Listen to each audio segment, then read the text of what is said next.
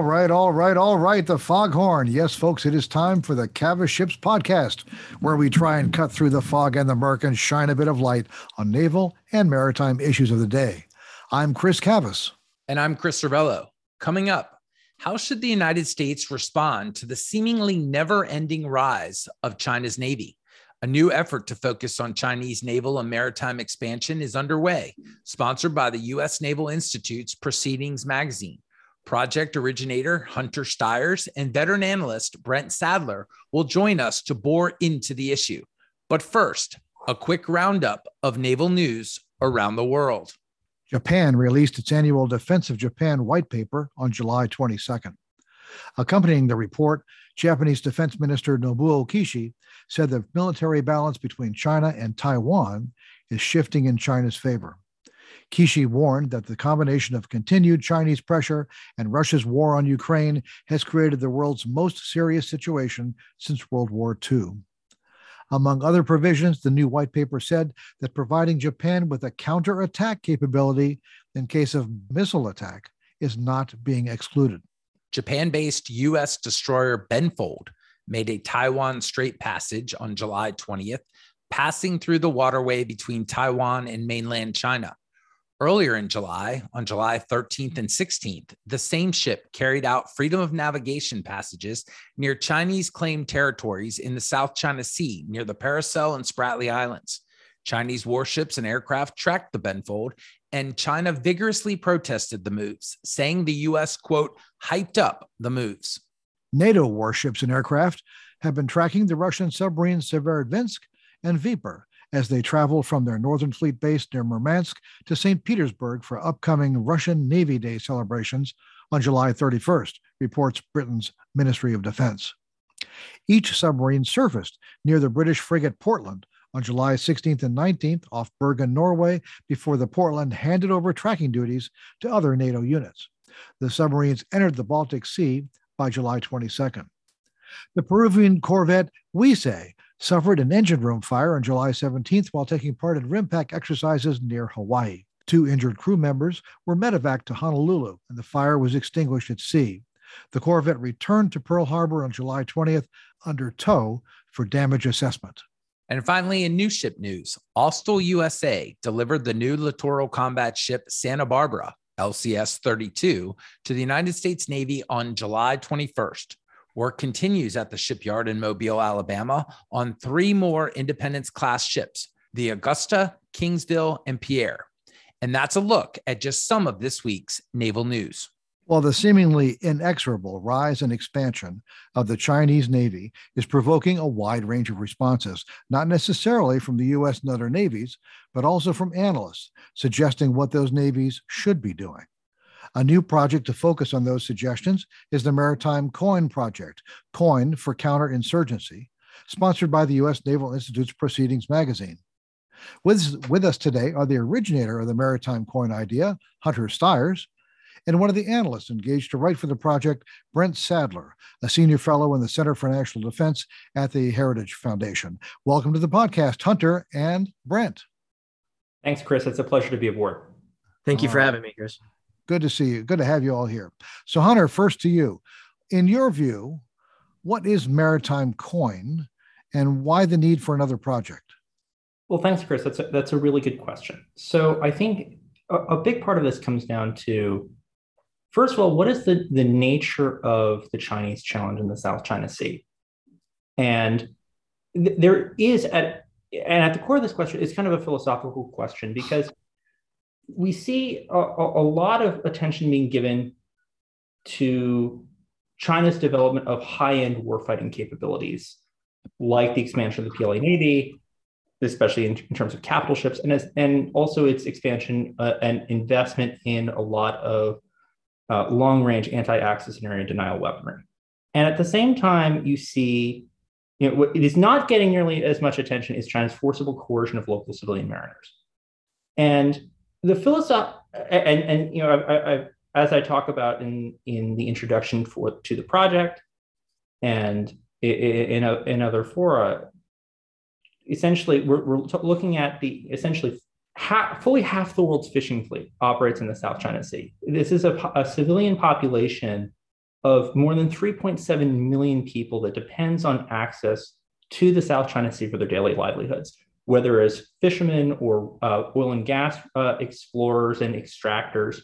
And this civilian population is being subjected to a concerted campaign of intimidation and harassment. And so the philosophical question at the core of this is what do we make of this? Is this and which one is the decisive operation and which is the shaping operation? And really, so the, the to the conventional wisdom in many respects is that the high-end warfighting capabilities investment and essentially this this track of Chinese strategy that is clearly focused on preparing for a high-intensity war in the Western Pacific it, the, the, conventional view holds that this is the, decisive, the kind of China's decisive line of effort. And at the same time, China is working overtime to achieve its objectives without fighting through this kind of maritime coercion. And you know, the kinds of things that they're, they're, these forces are doing to these civilian populations. They are st- Chinese maritime law enforcement forces are stealing fishermen's catch. They are uh, they, they steal radios and navigational equipment from uh, fr- from civilian mariners, especially you know these are essential implements if you're going to be remotely safe in operating a small craft in a large and very busy and congested waterway. Chinese maritime law enforcement forces will pour gasoline in the drinking water supplies of Vietnamese fishermen and they and for at least 10 years uh, it, has been documented at, at, by an excellent study by the asia Mar- it, published in the asia Mar- by the asia maritime transparency initiative uh, by elena bernini. For at least 10 years of you know this documented period of the study chinese forces would would seize and kidnap vietnamese fishermen for ransom. It's really hard to when you put all these things together and then you add in you know, that they are ramming and sinking civilian vessels they're firing on civilian vessels uh, with both uh, lethal and less lethal weaponry. It's really hard when you put these things all together not to come to the conclusion that th- this amounts to a form of state piracy. And then you add in what is China's strategic objective in, in, in pursuing this campaign at the same time as they are preparing for, uh, for conflict. And I, I think it's, it's pretty clear that their strategic objective here is to undermine and ultimately undo the freedom of the sea. So getting back to this philosophical question, where the conventional wisdom says basically that the investment in high-end warfighting forces is the decisive line of effort, and these these other things that they're doing, the forcible coercion of civilian maritime, uh, maritime populations, um, they, they suggest is perhaps a distraction from that main effort of preparing for some future really bad big war. And I think that the what the, what the Maritime Counterinsurgency Project is starting to get at here is that uh, we might have that backwards. And that if China is waging a dual track strategy, they are doing, yes, they're preparing for war. And at the same time, they are, do, they are doing everything they can to, to win without fighting. And it is possible that that high, that you know preparation for high intensity war maybe that's the shaping operation that it's designed to distract and deter us from interceding against th- this line of effort that is actively underway and you know, if it is allowed to continue, will result in the destruction of the freedom of the state, which is a foundational U.S. national interest for which the United States has gone to war no less than six times it, since its independence as a, as a nation. I mean, the principles of the freedom of the sea are in the Declaration of Independence. You know, in, in the section on you know reasons we don't like you anymore, uh, it is is absolutely at the core of who we are as Americans. And so you look, you, take, you take the Ch- China's actions together in this, this low intensity uh, or you know, by, by some standards cam- campaign uh, of intimidation and harassment. And what you what essentially this adds up to is a cumulative campaign to impose a new set of laws on a civil on this civilian population of of South this maritime of maritime Southeast Asia and they are they're doing this without first sequen- fighting a sequential decisive battle against the, mil- the conventional military forces of, that are defending the established order, and namely us and our, our friends and allies. And so, what what this essentially amounts to is that China is waging a maritime insurgency. Right. against the, the, the rule of international law and the freedom of the sea, this foundational U.S. national interest that we that since 1945 we have been the, the guarantors of. So Brent, yeah, I mean, you we're listening to this. Hunter's given us a long list of things that the Chinese are doing. You, mm-hmm. your article, your your contribution to this project was called "Win the Contest for a Maritime Rules-Based Order." Mm. Well, if you if you've got one party that doesn't play by any rules, ignores all the rules, makes up its own rule as you're coming as, as you're going along, how do you do that? I mean, Hunter Hunter was just pretty good about laying this out. The Chinese don't really care. If they lose in the world court, they, they don't care. Right. The Chinese are renowned for in coining the term lawfare. And it another way of thinking about this Chinese concept is rule by law. It's not it's not just it's not a form of justice and equal application of law. It's it's using law and legal constructs or uh, a legal framework in order to impose the political power of the Communist Party in Beijing. So it's a very different concept of what's legal and law, lawful in a Western or liberal context. So that's the first thing. It's a very different cultural and different ideologically political position the Chinese come from at it. So you're never going to have, I guess, coherence between the Chinese communist and liberal democratic or Western leaning nations. Uh, so that's the first. And so the only way that you can influence two diametrically opposed systems or power centers, uh, Beijing being the antithesis of this, the one or the target of shaping, is you have to have force. You have to have the the application of appropriate force at the right place, with the right scale at the right time. And if you do that the right way, it doesn't mean you have to always have a carrier strike group in the South China Sea necessarily, to thump the on the out chance that the Chinese send out their entire fleet.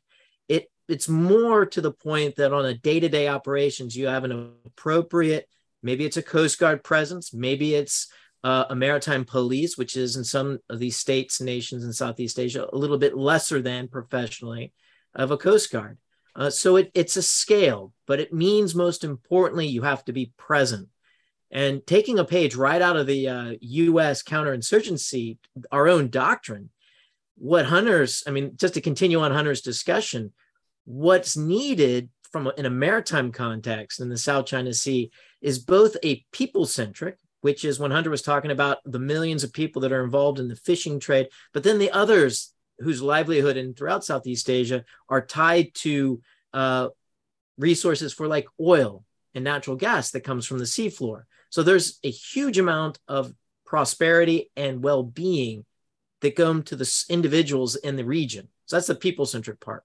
And that has a heavy economic piece that's not it's not a comfortable fit for contemporary military, let alone naval thinkers in the Pentagon. So it's it's an uncomfortable reality, and the Chinese are taking advantage of that. The other part, the other aspect, right out of our own coin doctrine, really thinking about land, but absolutely applies at sea. And that is, you also have to have enemy centric. In this case, your adversary is the Chinese Communist Party. So you also have to look at what gets inside their mind. So if I could boil it all down, those are the two things that, at least in my contribution, I wanted to try to highlight is you have to consider the economics, the diplomatic, and the naval together, and you have to be present. And then the other part of it is you have to get in the mind of the Chinese because you really want to change their pattern of behavior and you want to change their risk calculation. And the South China Sea, for another discussion, is a subset of a Taiwan scenario, quite frankly.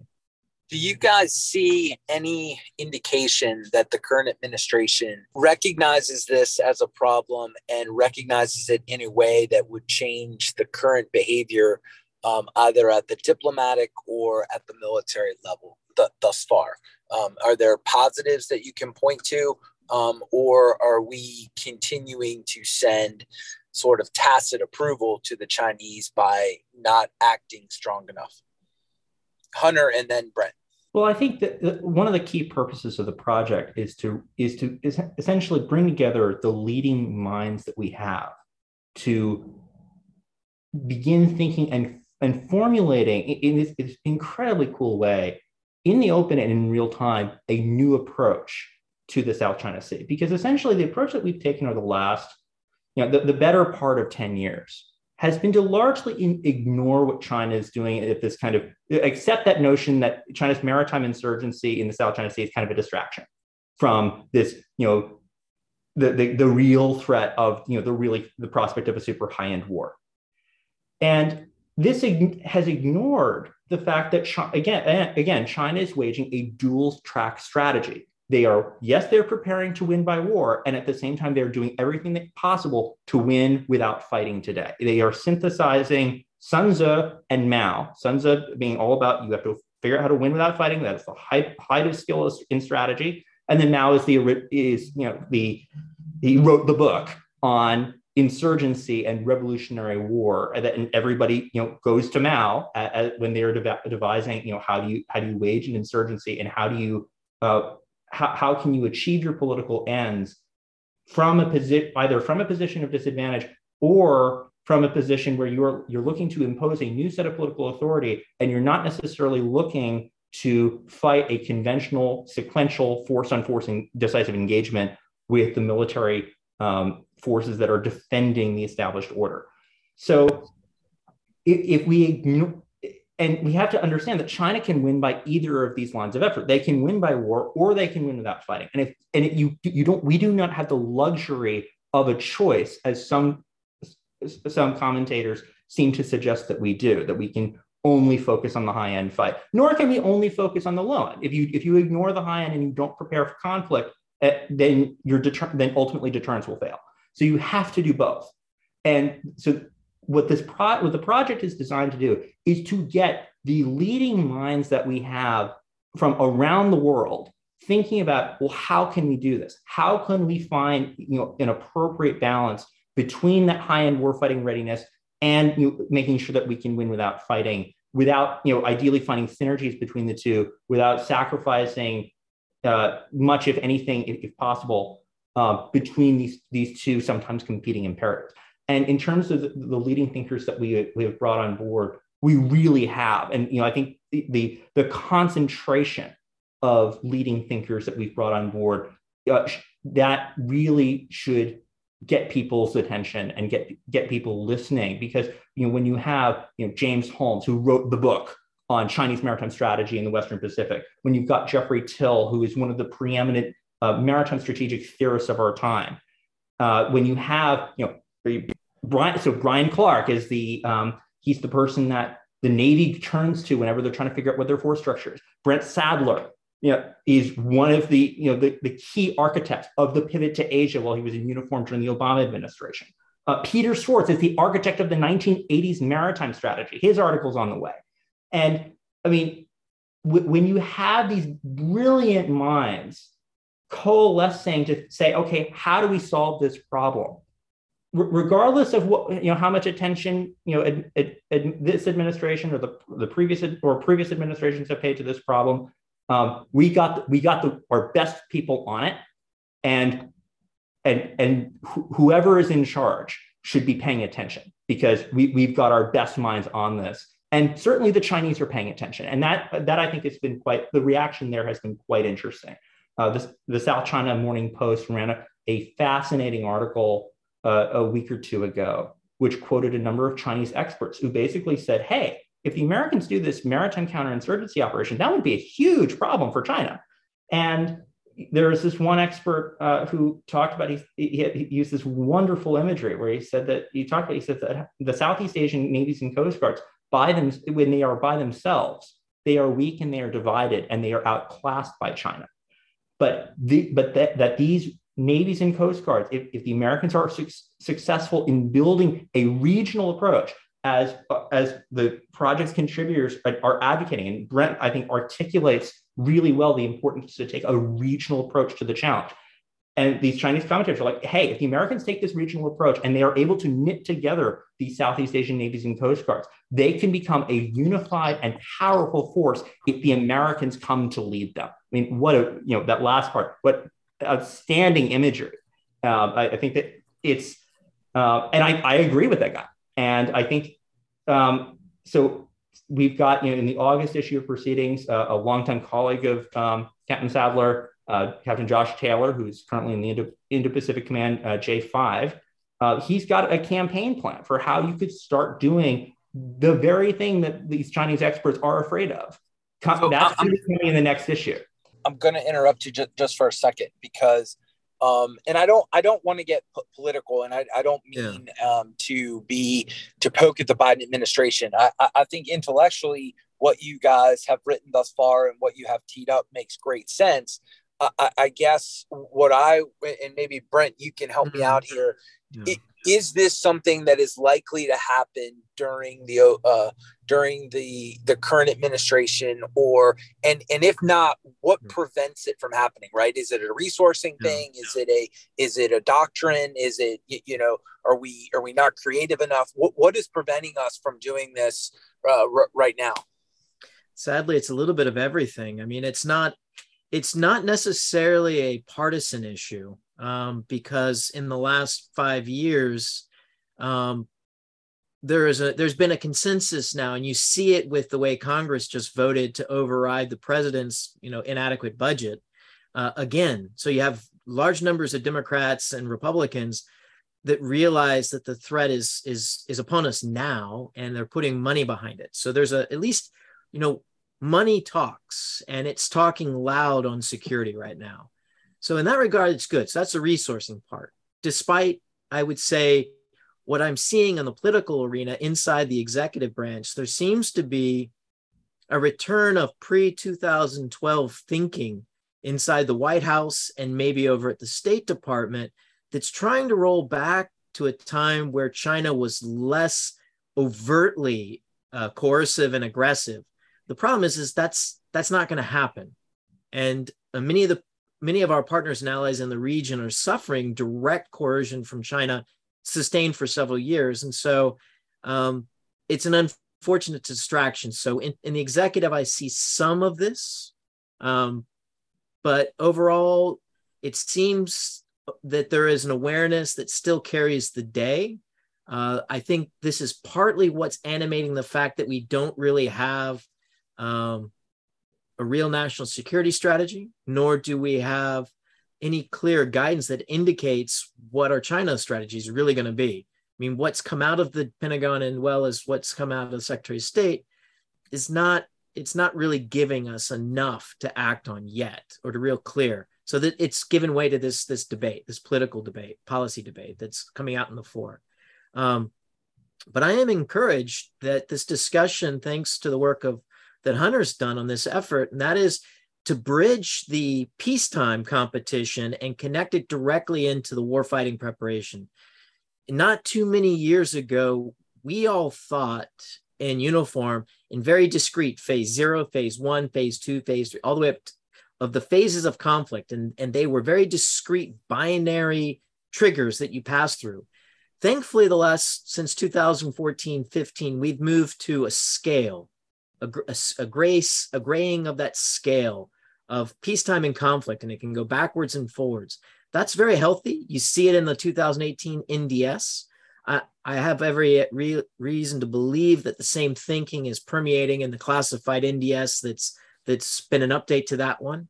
Um, so I'm I'm I'm hopeful, but it certainly means that we need to still be very vigilant and drive and win the internal domestic political as well as ideological dis- debates here in this in the in the capital, quite frankly. So uh, it's good, but I got to stay vigilant to keep moving forward.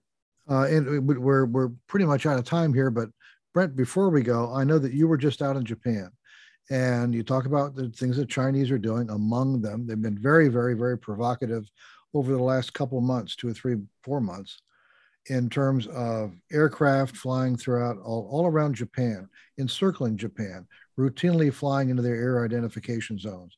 Mm-hmm. They, there have been several, at least two uh, ship formations yeah. that have completely encircled the Japanese home islands. The Russian ship has mm-hmm. also done this.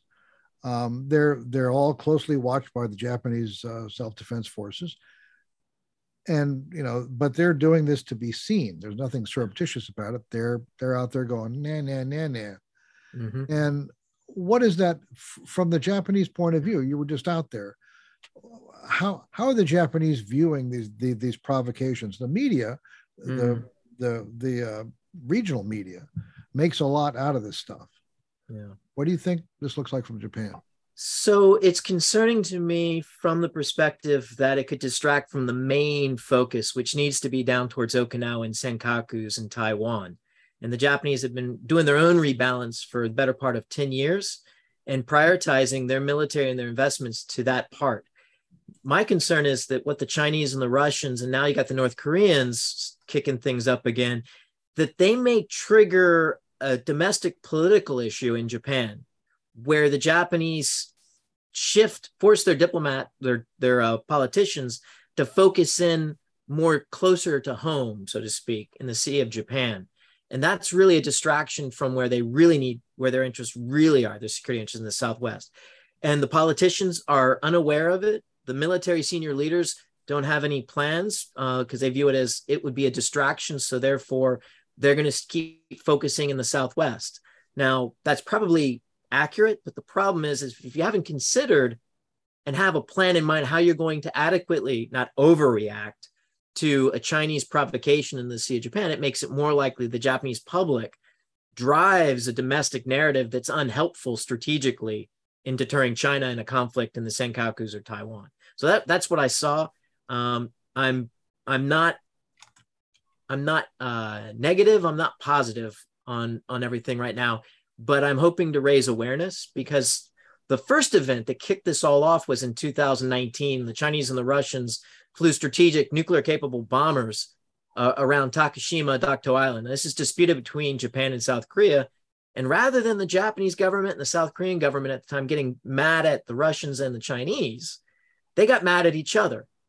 And, and having two allies have an on-side goal is not where we want to be. And so big thing, big focus is how can we make sure that that doesn't happen again? And the Chinese and the Russians have been repeating this every year since 2019. And as you mentioned, they sailed a 10 ship surface action group right through Tsugaru Straits, which if you if anyone that's listening to familiar with it, you can it's easy to see anything that passes through from either side of the shore of Hokkaido or Honshu. So it was a big statement. And they repeated it while you had the quad summit meeting in Tokyo back in May. So they're using it for strategic messaging for sure. Well, folks, we, we could talk about this for a long mm. time. And I'm glad that you guys are talking about it and are writing about it. Uh, so we're gonna have to we're gonna have to wrap it up for now. Our guests today have been uh, Hunter Stires and uh, Brent Sadler, a senior fellow uh, at the National, National Defense, Center for National Defense at the Heritage Foundation. Thank you very much for being on the program today, Hunter and Brent. Thank you. Thank you, Chris. Now hear this. Now hear this. All right. You know what that means. This week, Mr. Cavas squawks about the need for greater access in Indo-PACOM. Well, as we've just heard, another project is underway to heighten awareness of China's naval and maritime activities and to encourage a meaningful response from the U.S. Navy. The Maritime Coin Project joins other new efforts, such as the American Sea Power Project and the Navy League Center for Maritime Strategy, as well as more established groups, in sounding the alarm and point, pointing to the need for a more vigorous American response. But there's one more group it would be nice to hear from, or simply just open the door, and that group is the U.S. Navy itself. Any number of people out in the Western Pacific are reporting privately and professionally, but not so publicly, about China's continually aggressive behavior in the South China Sea, the East China Sea, the Sea of Japan, even the Coral Sea, and many other areas. But we don't see or even hear what the Chinese are doing. Hardly ever any video or, or images or audio recordings of radio transmissions. When the U.S. Navy challenges China's excessive territorial claims, whether through freedom of navigation maneuvers near disputed territories or Taiwan Strait passages in the waterway between mainland China and, and, Taiwan, the U.S. side almost never shows the Chinese warships or aircraft buzzing nearby or releases the audio of the Chinese radio warnings and protests. Just lame images, yes, lame images, taken on board the U.S. ship or the ship itself or of people on board intently looking at something we can't see. What is the point of that? You go out, make a demonstration, but don't even show what's going on. These images have no impact at all. Yes, the Chinese see the American ships, but the American public doesn't see anything other than images that could have been taken in Chesapeake Bay. Whoop de doo. The Chinese routinely protest these naval maneuvers all over their government controlled media, stories often picked up by other regional news services. They even released two images of the recent FONOPS of the U.S. destroyer Benfold near the Paracel Islands on July 13th, one showing the Chinese close by the Benfold reportedly shooing away the Americans. The U.S. Navy itself really doesn't have to do much to get the word out about what this looks like. Here's a tip let the civilian media do it. If the U.S. simply offered media the chance to embark a U.S. cruiser or destroyer or a P 8 aircraft on patrol in the region and simply report what they see, it would go miles to raising awareness of China's activities, awareness that undoubtedly, over time, would prompt more support for a more effective response. There are high level entities in the American defense and political establishment dead set against such a move the commander of U.S. Pacific Command, for one, and others in the upper levels of the Pentagon and elsewhere. They are wrong to oppose media access. From what I've heard, the Chinese are aggressive, threatening, sometimes belligerent, sometimes antagonistic, and quite often simply pushy. It would be good if we could see for ourselves and report back to the world. Chris, well, that does it for this week. As always, our thanks go out to Vago Muradian and the Defense and Aerospace Group for their support. Be sure to follow us at Cavas Ships on Twitter. And remember, this podcast is available on iTunes, Google Play, iHeartRadio, SoundCloud, and Spotify. I'm Chris Servello. And I'm Chris Cavas. Thanks for listening, and bye bye.